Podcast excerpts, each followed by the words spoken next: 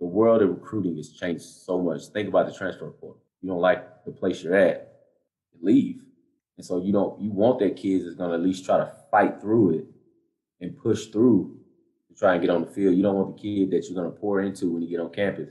And then as soon as it gets tough, he's gone. Because that's time you could have put into another athlete, coaching them, making them better. So my biggest thing is always gonna be grades, hey, how's his academic? Uh, and then just how is he mentally? Because transfer portal to me, it scares me. Because I don't want a kid to leave because you're not playing. That means I got the wrong kid. I didn't recruit the right kid or I didn't ask the right question.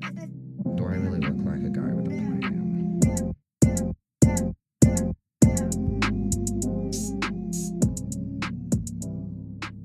Hello and welcome to Up Close in Personnel with Alex Brown.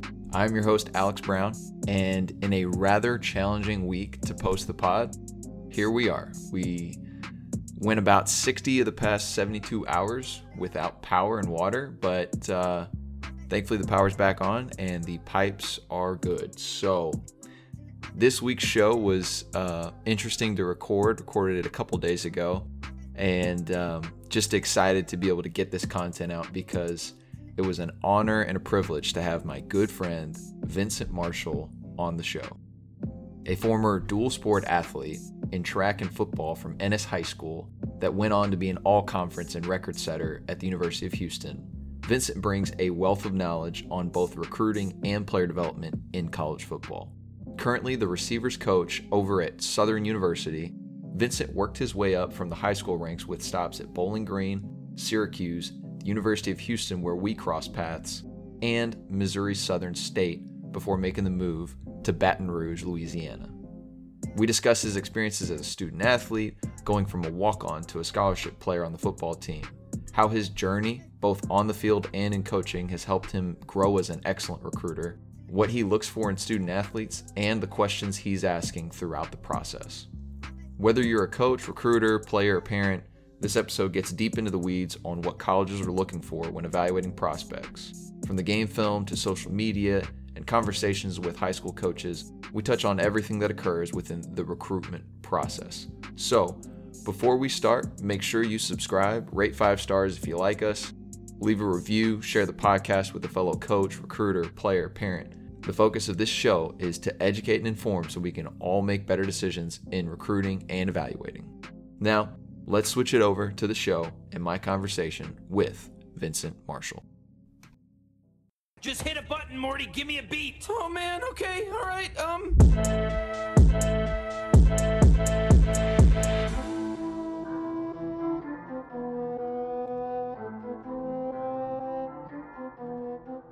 Vincent Marshall, welcome to the show. How you doing, man? I'm great. It's uh it's been too long since we worked together, man. it has, man. It has, shoot. How bad is the weather your way? Because it's uh it's been interesting last 48 hours here in Houston. It's not too bad. Um, we got a little snow. I think the worst thing is really the, the sleet and the ice right now with water melting. It's still cold outside, but not too bad here.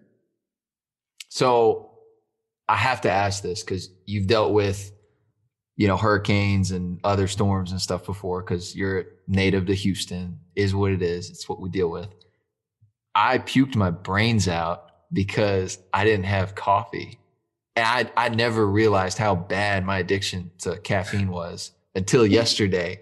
Like it, we go the whole day and, you know, like the, the power goes out at like one o'clock and there's like one, two, three. I don't remember. We wake up at like four. We're like, oh crap! Like we got to save, you know, our stuff, put it in a Gatorade cooler and all that deal.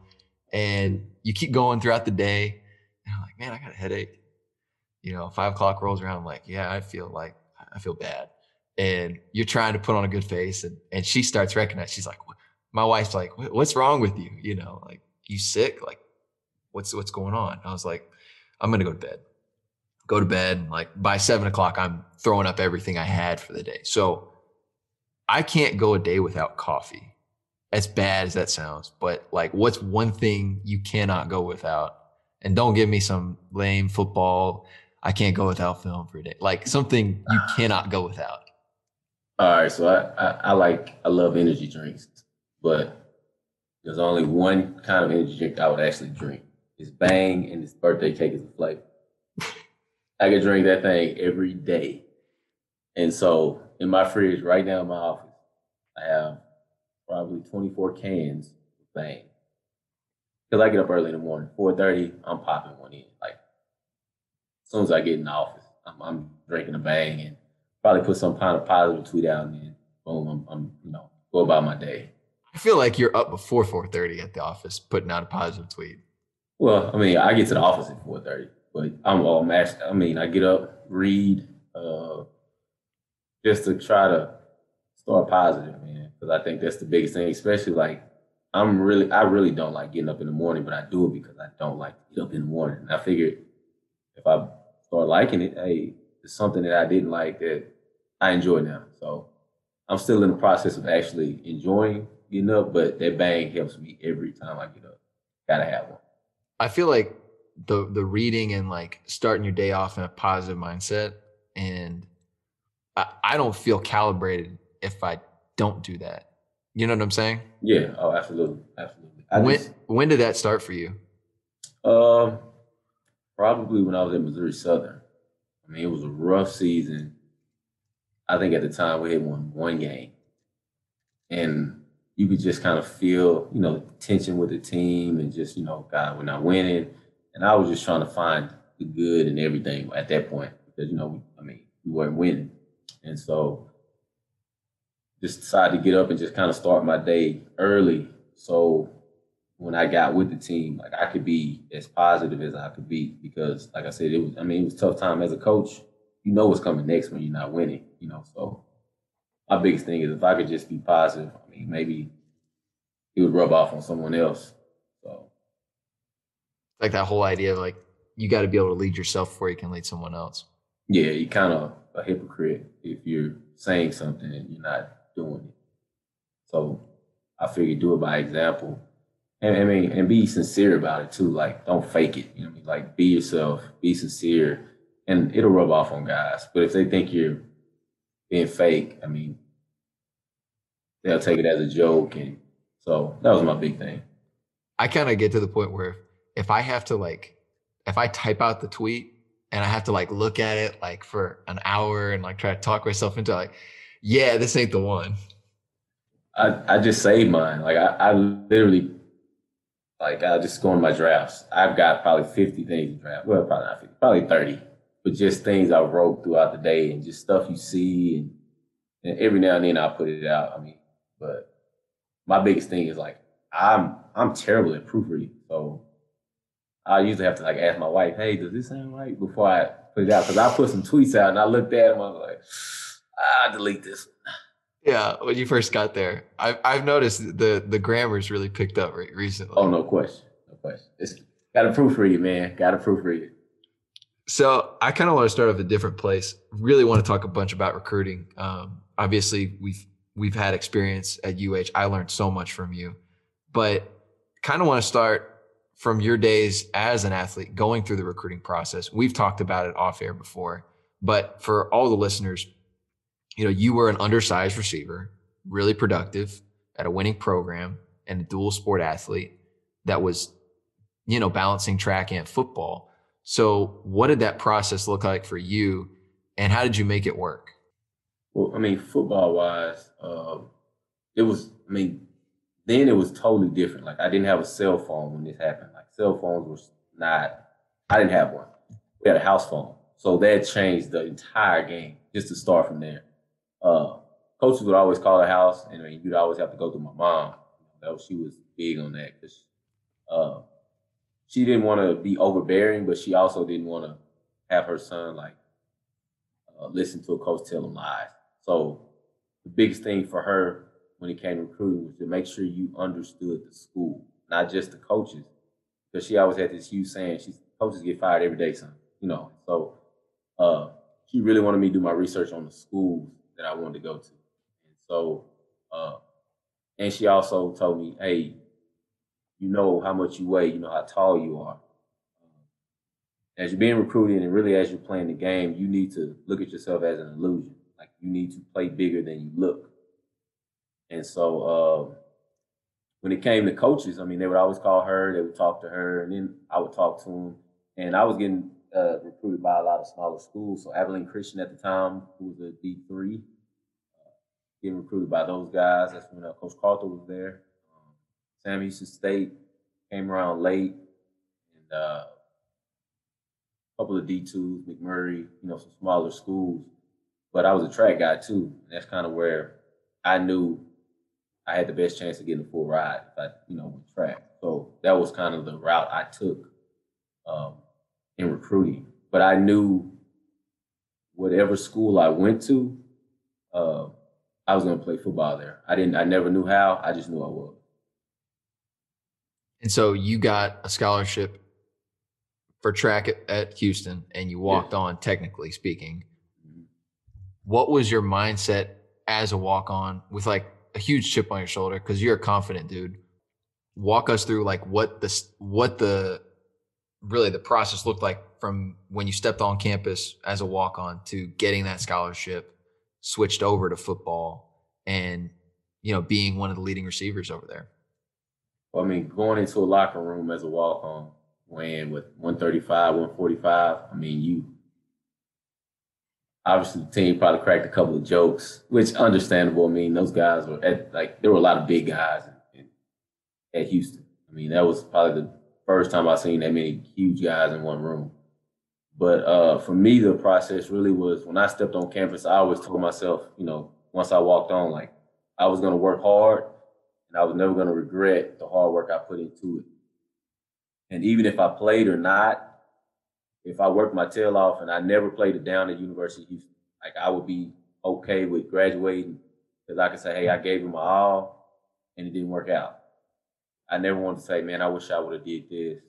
I wish I would have worked harder. Like that was never going to be my mindset when I when I came to the University of Houston. It was just really uh, making sure that I at least gave it my all uh, before I either had a chance of not playing at all or having a chance to, you know, get on the field and showcase my skills. Did you ever have a moment where like you felt like, man, this may not work out. I may just be having to stick on on the track stuff.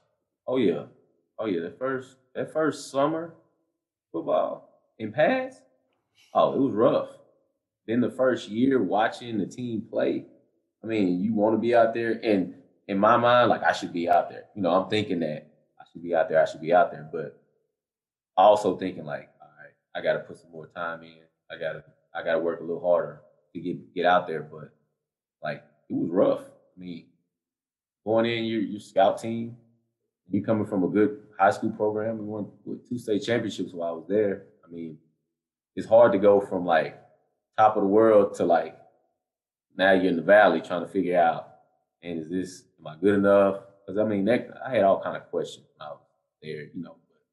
Again, I always took it back to just you gotta work. And that's the only thing you can do. You can say whatever you want. You can say I'm gonna do this, coach, but if you're not working towards it, you're just puffing, uh, blowing hot air, really. Yeah.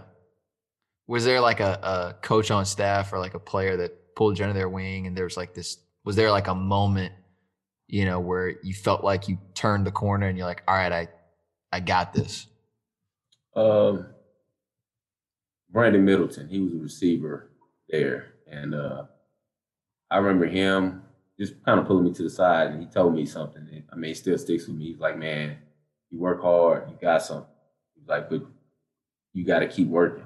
Like, it's it's not nobody's going to give you anything." And I mean, it always that always stuck with me because Brandon, you know, I, I looked up to him. He was a good receiver, like really good receiver at U of H, and uh, Brandon always just went on the field. He always worked. He just worked every day, and it was it's hard not to see somebody like that telling you, "Hey, man, you got something. You just got to keep working," and then you just not continue to work. So, I mean, it was hard. Again, don't get me wrong. I, it was it was really tough, but uh, when he when he told me that, I mean, I knew like I'm close, but I don't know what close was at the time. So I just figured if I kept working, you know what I mean, I would, you know, again, I would at least give myself a chance to play. That's all I wanted, just a chance.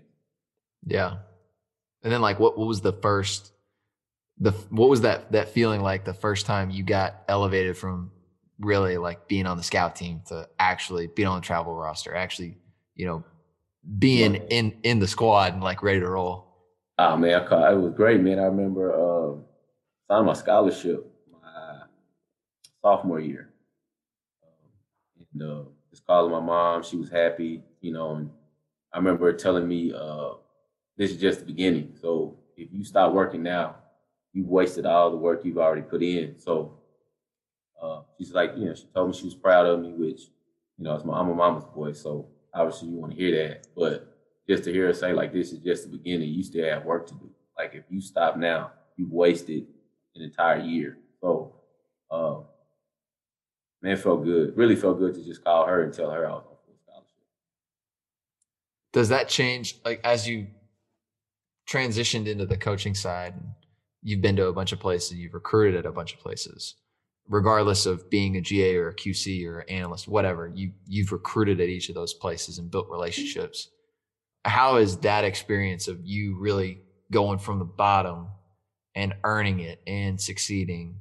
How has that changed kind of your outlook and perspective on what you look at beyond just the film, just the the measurables? Because I, I do want to get into like your process and how you evaluate guys because I think you do a really good job of it. But from the mental side, how has like your experiences helped you look at and evaluate the the makeup of these players that that you're recruiting? well i think uh because i'm i mean i'm five seven and three fourths. I want to make sure i added that little three fourths to it. Uh I, I think i because i'm, I'm a, i was a smaller receiver like i still watch smaller receivers. Like i know a lot of schools i've been to is always about length and size. Now with that being said i like smaller guys that can run but i mean that's kind of where that was my skill set. And so uh I don't know, it just makes me it makes me watch everyone because especially now with COVID, like if I put something out on Twitter and I say, hey, drop your film, I'm gonna watch your film. Like I'm gonna give you that. I'm gonna I'm gonna give you the highlights. I'm gonna watch your highlights.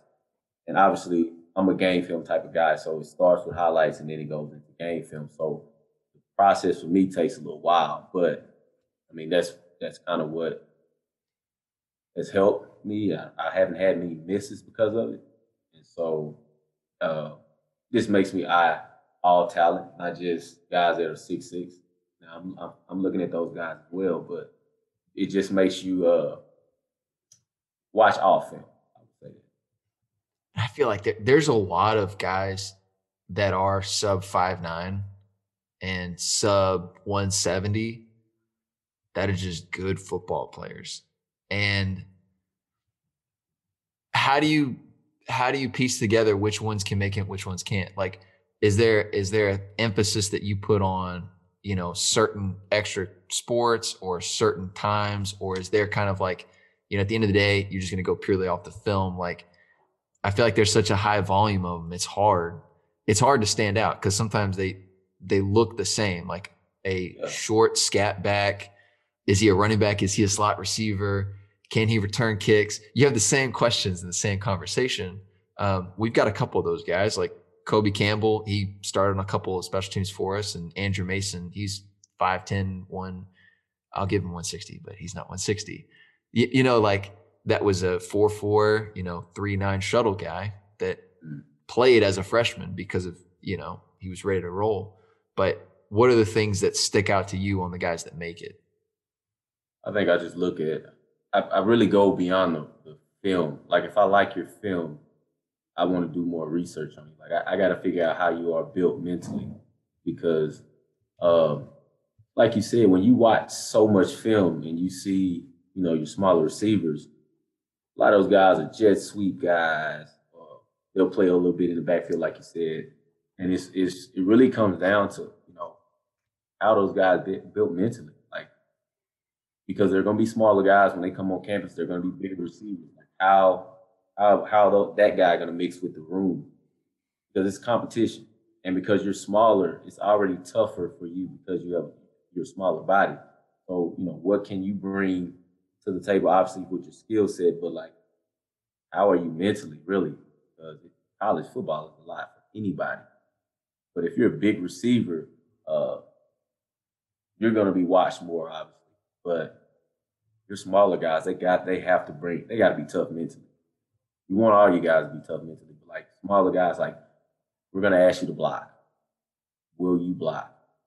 Is that something you will do? Is that something you will try to be good at? Like, and it, and again, it just comes down to mentally. What what type of kid is? It? And I always, I, when I talk to coaches, that's probably one of the first questions past how are your grades?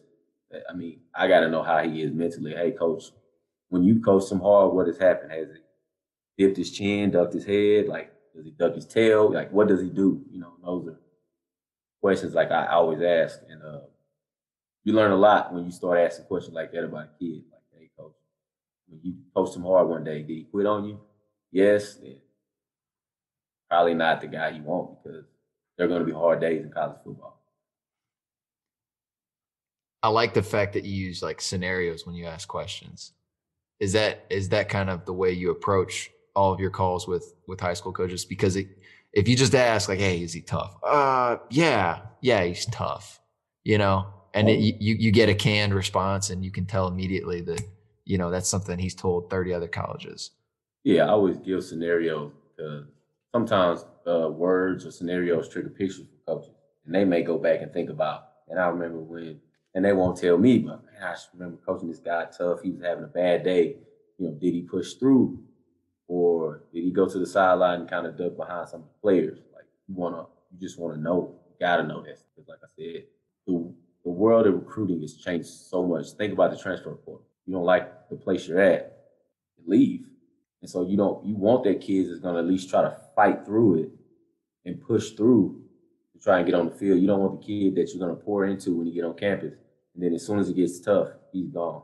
Because that's time you could have put into another athlete, coaching them, making them better. So my biggest thing is always going to be grades. Hey, how's his academic? Uh, and then just how is he mentally? Because the transfer portal, I mean, it scares me because I don't want a kid to leave because you're not playing. That means I got the wrong kid. I didn't recruit the right kid, or I didn't ask the right question. So then, how do you recruit the kid that's now in the portal that you had a prior relationship with, a guy you knew a lot about in high school and kind of fits what you're looking for. But how does that line of questioning change for you?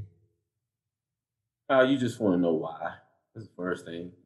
Hey, why are you in the portal? Like, what brought you to the portal? What decision brought you there? So that's big because, you know, I've talked to kids who have been in the, uh, the portal and uh, some of them were like, well, I wasn't playing.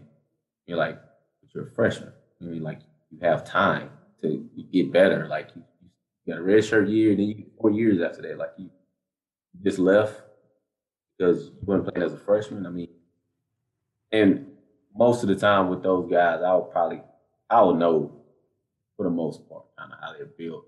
But uh, the portal is what scares me the most. So when it comes to those guys, it's really just learning why. What, what brought you to that decision? Yeah. And when it comes to the game film side, you, you talked about it real briefly. Um, how you're gonna, you know, identify guys that are worth your time to go into the game film off the highlight tape, and then you go and dive deeper. Profile tapes. I know you're a big proponent of them. You were a big proponent of them before we even met at Houston. So my question is, who did you get that from? And I know you've kind of made your own tweaks as far as how you utilize that as a position coach. So can you talk about like profile tapes in the recruiting process? Um, when I was Syracuse, our high school relations director was uh, JB Jonathan Gerald. We used to always just talk about, you know, in recruiting, like, uh, man, highlights are they're, they're highlights. Like you know, ask someone, hey, let me see the the low lights. Like you just say, hey, let me see the highlights.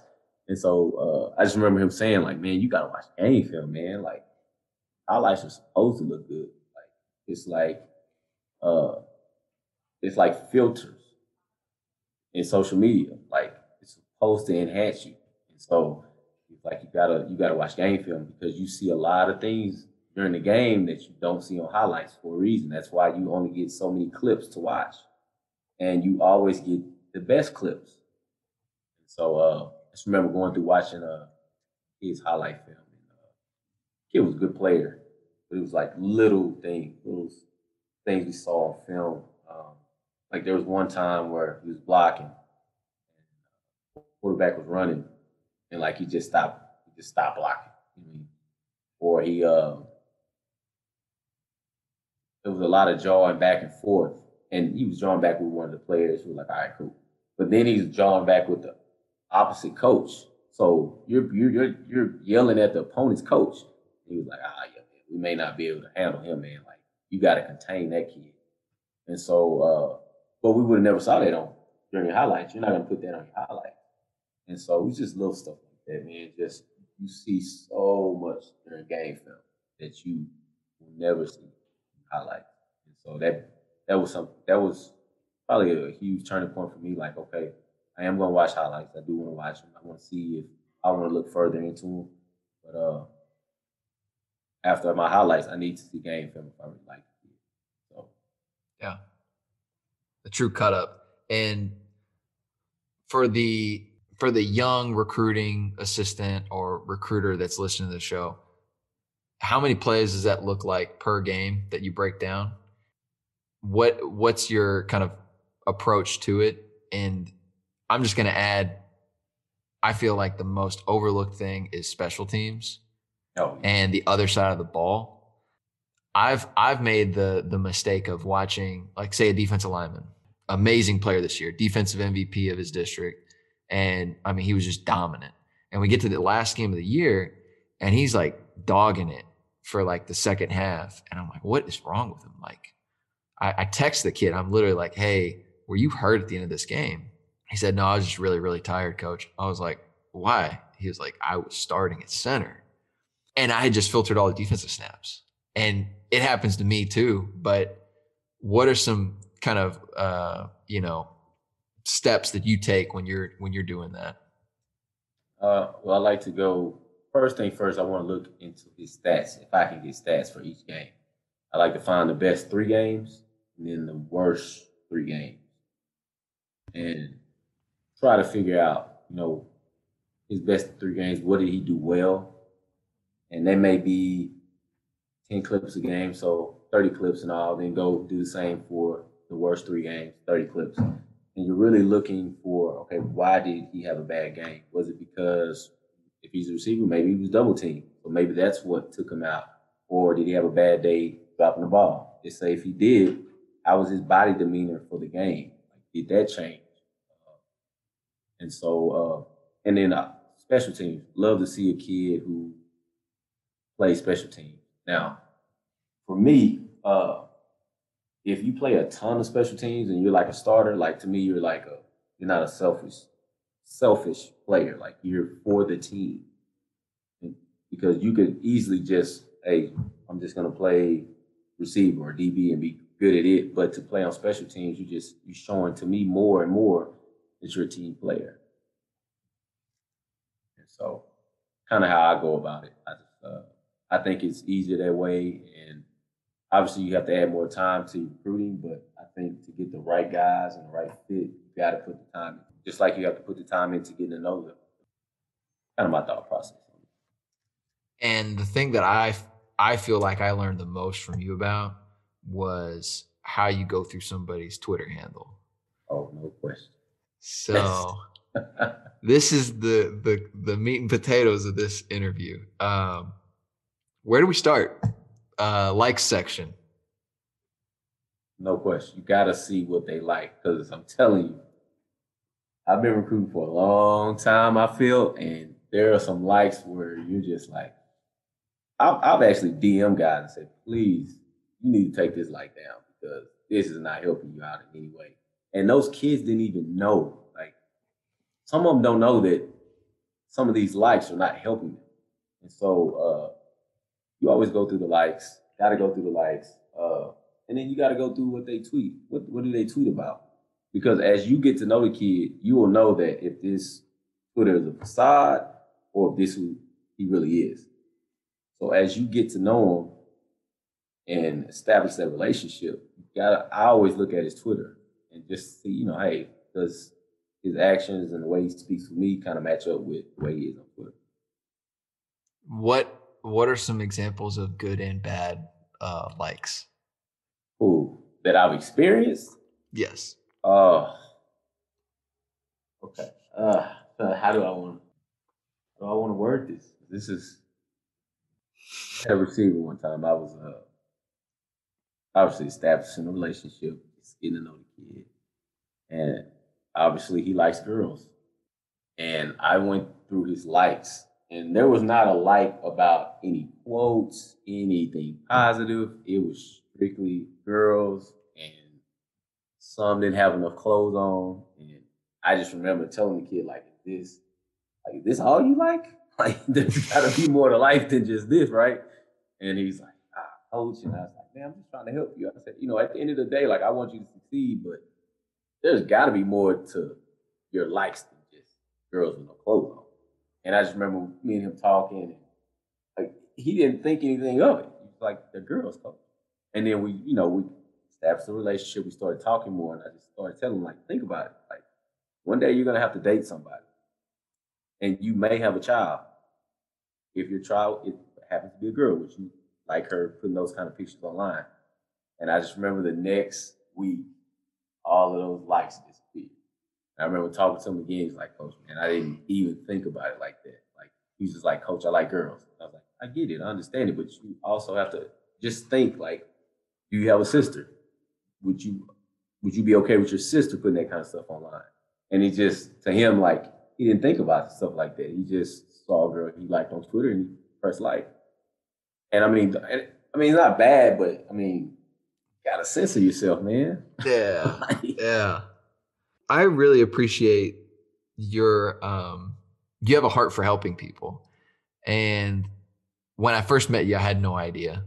You know, I thought you were just this slick recruiter guy that knows everybody and you know is is you know locked into the game. But as I got to know you, you've really been a huge, huge you know mentor for me. Somebody that's helped me through a lot of you know big decisions in my life, including you know coming over here to Rice. Um, when did that get instilled in you? Was that from your mom? Because I know she instilled a lot of confidence in you, but you kind of have this approach of like, I can't outgive, so I'm going to help out everybody, regardless if I'm going to sign this kid or if I'm going to work with this person. Yeah, I think my mom, uh, she was always big on helping people. I mean, she was in the school system until she passed away for, God, I would say 35 years. And uh, she always, she would always tell me just growing up, like, you, you can be the richest man in the world and give people all of your money and you have nothing. And so before you can pour into someone, you have to have something inside. It's got to be bigger than just money because you can blow money at any time. So my biggest thing has always been just to try and help people. And I, I'm helping you with the thought process of you giving me nothing in return. Now I still believe that I'm gonna be blessed at the end of the day for it, but like I'm not helping you for you to give me something in return. And I, I feel like for me, like that's something that I kind of like a hobby. I mean, like I love football, but I love doing that too because um, maybe the person you help, maybe you're helping them keep that same attitude, and now maybe they're able to help someone else too. So now you're really just paying it forward. But I mean, it's always been big for me. Like I, I know at the end of the day, a lot of people I help, you know, they'll I'll probably help them and they may forget me, but some of those people may say, you know what, man, God, you know, Coach Marshall helped me. Let me help someone else. And if we just continue that cycle, I mean, now we're coming together and we have a lot of people that we're trying to help, and some people that again can't pay you back or uh, don't have the means of even helping you. I mean, at the end of the day, it's just bigger than it's bigger than what someone can do for you. So that was big, man. I was like huge. Mom always said you got to help people because at the end of the day, like one day you're gonna need help. Yeah. And so, like I said, I don't do it to to get help, but I know I've helped people in the past and kind of just moved on with my life. And then something has happened, like even this job I'm at now, that came from helping someone. That came from helping the coach actually. And uh, I just remember calling me and saying, like, Coach, uh, you need to go out to the Southern job. And I was like, ah, I don't know, man. You know what I mean? Like at that time, I was really enjoying my family. I was enjoying Houston. And so uh, I know I wanted to coach, but uh, thought about going the high school route because my first job was a high school job. And so I just remember him literally helping me out. I mean, I came, he helped me get the interview. I interviewed, I got the job, but I didn't, I never thought helping him would help me out in the future. Like it was never in my mind to do so. So helping people is always going to be big for me. What was it about Southern Coach Odums that made you pull the trigger? And to follow up on that as well, I, I think we're kind of seeing a huge emergence of great coaches going into HBCU schools right now. You know, prime time's the the highlight name, but there's a bunch of really good coaches. I mean, Clarence McKinney, you know him well. Oh, Coach yeah. Odums, you're over there, and I, you just sense like this this uh, a lot of momentum. And was it some of that momentum, or was it just a, the relationship you had with that coach? Uh, I really think that. I mean, for me, I I don't know. Like I, I feel like everything happens for a reason, and going after this job wasn't you know something I was really thinking about at first because I my wife is from Baton Rouge, so when I've heard about Southern, I've, I've heard about Southern through her, and her parents were like they're huge uh, Jaguar fan. and so um, there were some other jobs that were out there, and. Uh, I just remember talking to her. I remember talking to the coach who helped me, and uh, like it just kind of seemed like I don't know, like Tetris. Like everything was stacking together, and it was just fit. It fit nicely. Talking to coach and just uh, talking to him during the interview, and then being even being here, like he hadn't changed a bit. Like he's still the same coach, and I don't know. I, I, I kind of feel like when I say everything happens for a reason, like I'm supposed to be here this is where I'm supposed to be. So I don't overthink it. I just try to help these men walk across the stage and win all our football games. That's what I try to do here. So I just I think it was just it was meant to be, really. It's really cool. And the the offer Friday hashtag. As soon as Friday rolls around, I just got Southern football Oh man. gifs, offers, uh, kids tweeting at y'all. Um, it's the coolest thing, and I Yeah. I look forward to it because I get to kind of you know piggyback and check out some of the guys y'all are looking at. But um, how did that all come together? And you know what's the what's the philosophy in the room? Because I really feel like you guys got a a different energy um, when it comes to recruiting, and I I feel like you guys probably get you know, probably would have the biggest benefit by being able to go on the road because of it. You know, kids know the Southern logo because it pops up on on the timeline. Honestly, I, I, when I got here, there was something Coach Odums wanted to do. He wanted to give us enough time to watch film where it's not me watching film and this coach watching film. Then we go to the recruit coordinator and say, "Hey, we like the kid." It was a, it was something where we could all watch it together. And Friday would be the day to offer uh, guys. He's been doing it for years. And so, uh, I mean, I love it because it gives me time to watch game film because the process, my process takes forever. And they know it here, but they understand it. I mean, you gotta, you just gotta make sure you're getting the right guys, man. Because, like I said, if there was no transfer portal, guys would just try and leave and go to another school. But now everybody's jumping into this system, and then they're trying to spread out from there. And it's good and bad to it, obviously, you know. Uh, but uh, I don't know, man. I think the offer Friday is, is cool, but um, just really just uh, something Coach Odom did. Man. I mean, he started. Putting yourself back in in a student athlete's shoes, how do we avoid more kids going into the portal? Because it's been an ungodly amount of kids going in there. When Landon is old enough, your son Landon is old enough to be recruited. Let's let's say he's he's got 15 offers. Okay, it's just hypothetical here. What is going to be your kind of mo? Like, how are you going to talk him through it and let him make this big life changing decision? And uh, what's what's the way we avoid some of these pitfalls we're seeing right now? Well, I'm gonna let him make the decision on what school he wants to go to. I mean, I'm gonna be there, but I'm never gonna push him a certain way because I don't want him to go somewhere because it makes me happy. I want him to go somewhere because it makes him happy. But first thing I would always tell him is make sure you talk to the coach, you know, establish that relationship because that's gonna matter. But I'm also gonna tell him you need to find some players in that coach's room and you need to talk to them as well. You need to see if everything shakes out here. Now, it's gonna be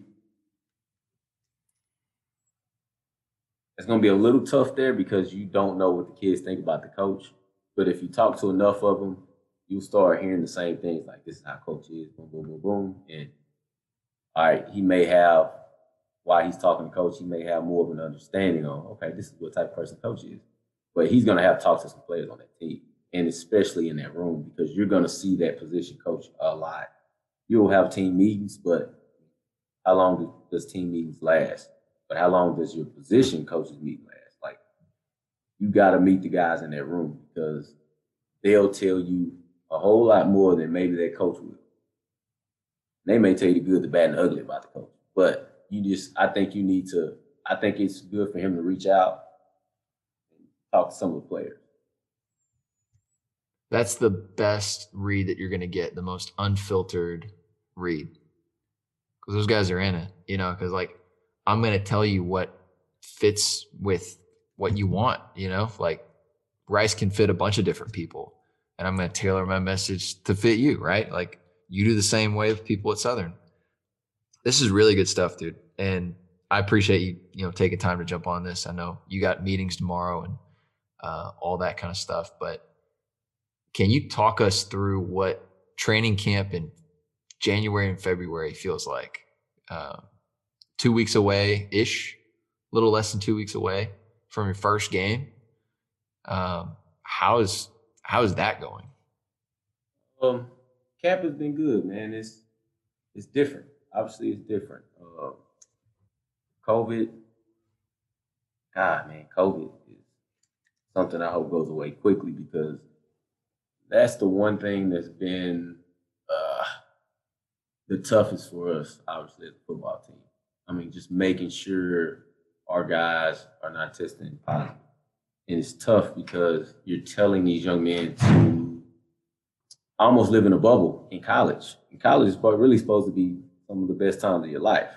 And so uh, the training has been good. I mean, these guys work hard here. Um, they're ready to play. I mean, think about going from the fall, thinking you're about to have a season, and then boom, that season gets cut. I mean, right now they're ready to get on the field. They've been working hard, obviously, but I think uh, the biggest thing for us, just going January, February, is uh, just making sure you put a really good product on the field. Because, I mean, a, a positive test may take out four guys, they take eight guys. And so you really you're really focusing on not just your starters, you're focusing on your backups too. Like everyone needs to be able to get in and play. Like there can't be a huge drop off from the ones and the twos. Like there has to be now it may be some, but it can't be a huge cliff. It's gotta be you gotta make sure that the ones, the twos, the threes, like everyone has to be locked in. And it's hard because you're doing that through Zoom meetings are in Zoom, not meeting in the room. So it's been a lot of really mental focus. And these guys have done a good job. I mean, been a lot of change, but mentally, they've been locked in. So I think that's that's what's going to help us. Just those guys being mentally focused. But it, last two months, man, it's been tough. Plus, you add this winter weather. I mean, it's it's a lot. But mentally, if you guys are right mentally, you still got a shot um, but they've done a good job here. How has that changed like your your approach as a coach? Because like now that you know at any point in time your star, you know, go to receiver could be out. Like, how does that change your mindset in you know one on ones, in seven on seven, and all those things? Like, how does that change everything? I mean, it, it hadn't changed anything for me because I always focus on everyone, but it also makes you kind of realize like you got to have plan A, plan Bs, and it's got to be putting the right guys out there on the field. And so, um, for me as a coach, I mean, you always want to you want all your guys to do well. Obviously, more guys may have more athletic ability, but you got to also have the guys behind them who may not have as much to really work on what they're not good at. And so, that's probably the biggest change is really looking for the negative. Like, okay, what do you not? What is it he doesn't do very well? And to make sure you work that so when they get a chance, I mean, obviously you may not have as much athletic ability as a starter, but I don't want to drop. I don't want to drop off. You got to be able to catch. You still got to be able to block. You may just take you a little longer to get to the end zone, but if you can do everything else, we're fine. If you can get open, if you see a defense, it's just really pouring into everyone and not just the guys who are going to play the most snaps. Yeah, and setting like a, hey, this is this is the vision of what you could be and these are steps we got to take to get there. Yeah, yeah, you got to really go through and you got to look as you're watching film. You're really looking at every one of their what are their pros? What are their cons? And you're really trying to work everyone to be a really good receiver.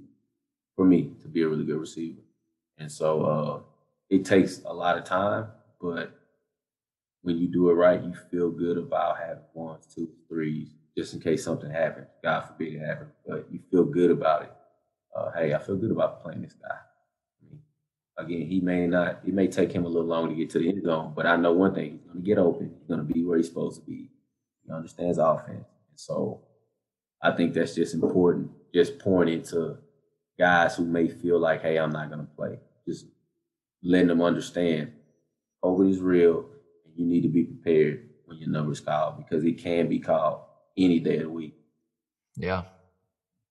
What's one last piece of advice for uh, colleges, college recruiters, coaches uh, before we end this call?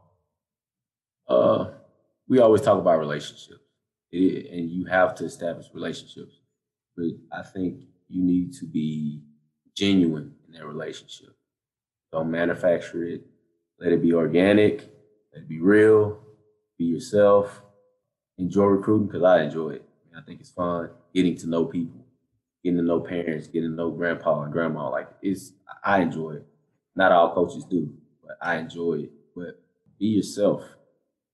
I guess what I would tell those guys because these young men, especially nowadays, they they want to know who you are. They want to get to know you, especially if they want to come to your school. And I think that they do a good job of uh, once they get to know you, I think they get a good vibe from you, or if they get a good vibe from you, they'll know if you're real or not. So you just got to be yourself, be real, have fun with it, and uh, be genuine in your relationship and in who you are.